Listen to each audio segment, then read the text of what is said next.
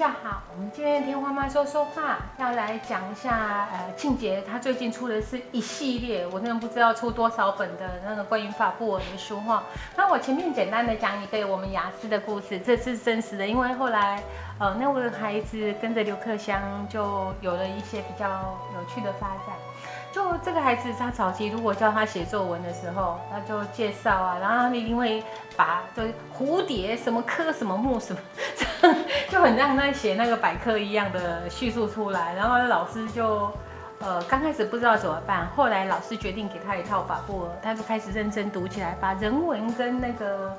呃，那个昆虫的部分串起来，那他现在就跟着刘克湘先生，就是有一些表现，然后蛮知名的哈。我自己在这方面不熟，我对昆虫也不熟，对法布尔也不熟。可是我一看到了那个昆虫老师出法布尔这段书的时候，我就马上联想到这个故事。那可是我想知道的是，属于你自己跟法布尔的故事。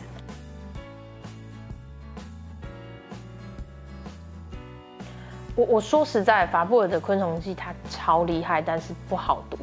就我连那时候，我其实好像到大学才真的认真去接触，为了要写报告。但我真的是看一看就会睡着，然后再起来再看一看。就是它很精彩，但是可能因为翻译的关系，因为呃它太巨大了，所以你要。看到精彩的地方，你要先穿越重重的那个 一些字，就是比较可能没有办法那么好读的字，对。但是你穿越之后，看到那个他真正怎么做实验，他做了多少观察，那个真的是会觉得难怪他是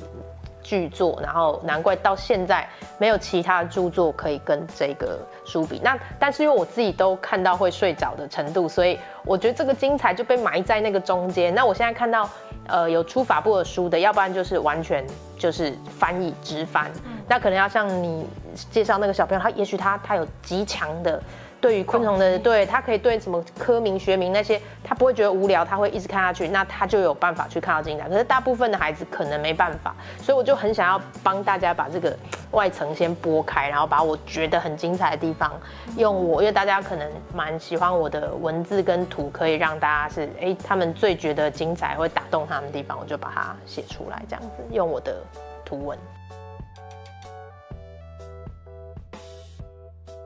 我现在想很好奇的是，你刚刚的叙述，我就在想说，这个跟台呃，你你跟伯恩的那个台湾特有种到底有什么差别？呃，差很多啊。怎么说呢？因为台湾特有种，它每一集节目会分两个部分，有一个部分是用 VR 的摄影方式去拍我们台湾的其中的某一种特有种，不一定是昆虫，也可能是螃蟹啊，可能是鱼都可能。但我觉得这个过程就是真的。拍真的拍的很好，然后花很多钱在这个部分，尤其如果有 VR 设备，看起来会非常的精彩。这样，但是后面的那一半又是我们主要是 focus 在人。就是因为在台湾，大家就很重升学，对，那好像国高中变成你只能念书、念书考试，可其实有很多父母愿意支持的孩子，他们在这个过程里面，他们就可以呃已经投入很多心力，然后他们有办法在他的专长领域表现得很好，所以我们一边去了解这些小专家他们做的事，一边想要让更多家长看到说。其实我们国高中的时期也不是只有可以念书，年纪轻轻已经有很好的发挥，那他们之后会有更多他们可以投入的地方。其实我觉得昆虫记跟大其他的所有跟生态有关书很不一样是。法布尔的耐心太惊人了，他每一个物种，他可以花多少时间去做测试，去做一样，比如说他是一年两年这样的观察，说哦，今年因为他们可能夏天产卵，然后到秋天他们出来，所以你一年可能只有一次的机会去看这些，那你要观察很多很多很多次，很多时候你才可能去发现说哦，原来昆虫会做这件事情，因为其实昆虫不是我们以为只会做简单的事，但是如果你没有长时间观察，你不会看到那么多精彩的。发生的，然后你如果不去设计这些实验，你不会知道啊，他遇到这种事原来会做这样的事，然后或是很维系维系观察到，哎，原来他的蛹是长这样，原来它是像粪金龟，你养它的时候它就是不会产卵。任何一个人可能觉得哦，我要饲养我就可以。找到这样的答案是找不出来的，因为后来发现他只有最上等的便便，他才愿意给他 baby 吃。那你给他普通便便，他会自己吃，但他就不产卵啊，因为他也失败过很多次，他才去，他他才找到。那一般人可能没有办法，我们到最后就变成说，我们好像只是在讲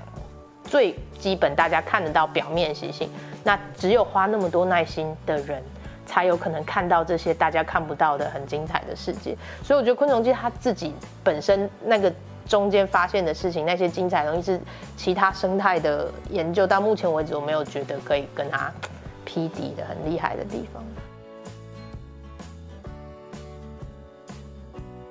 在我的想象里面，现在呃，因为科技的技术呃这么的强大，相对于法布尔那个年代，他没做的一个研究，也没有那么多呃高科技来帮他做。那是不是现在昆虫上面有更多的发展可行性？然后根据你对昆虫的喜好，你有哪些想象的未来？对，其实我一直觉得法布尔他他到现在经过那么多。全世界那么多科学家，就是经历了这一些，大家可以去做研究。可是他的那些研究的结果，没有人去说他是错误的或推翻，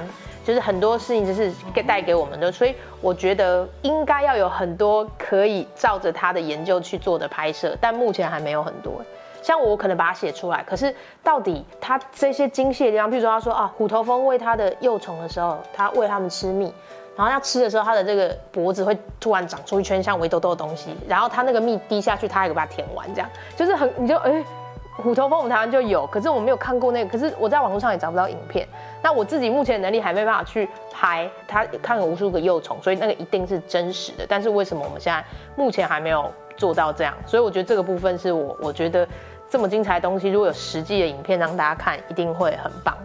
所以看起来台湾它有种可以做很久啊，法布尔的书还可以出很多，是这个意思吗？法布尔书真的可以出很多啊，就写真的他的昆虫记就是是巨大的，是他也对好多种昆虫都做出很酷的，就是观察这样子。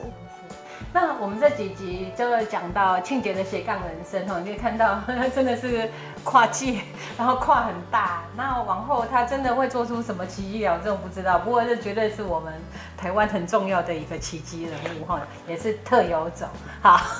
啊我们谢谢庆姐来呃上我们这一些节目哈。希望如果你们想要对人生啊的不一样，或者是呃对于一个希望的实现，然后对于梦想可以怎么样的无远佛界？我觉得大家都可以试试看，去读读庆杰的东西，不管是他的 Facebook 或者是他的书籍，我觉得都带给我们很大的热情跟期望，呃，绝对不会让你失望的。啊，谢谢大家，谢谢，拜拜。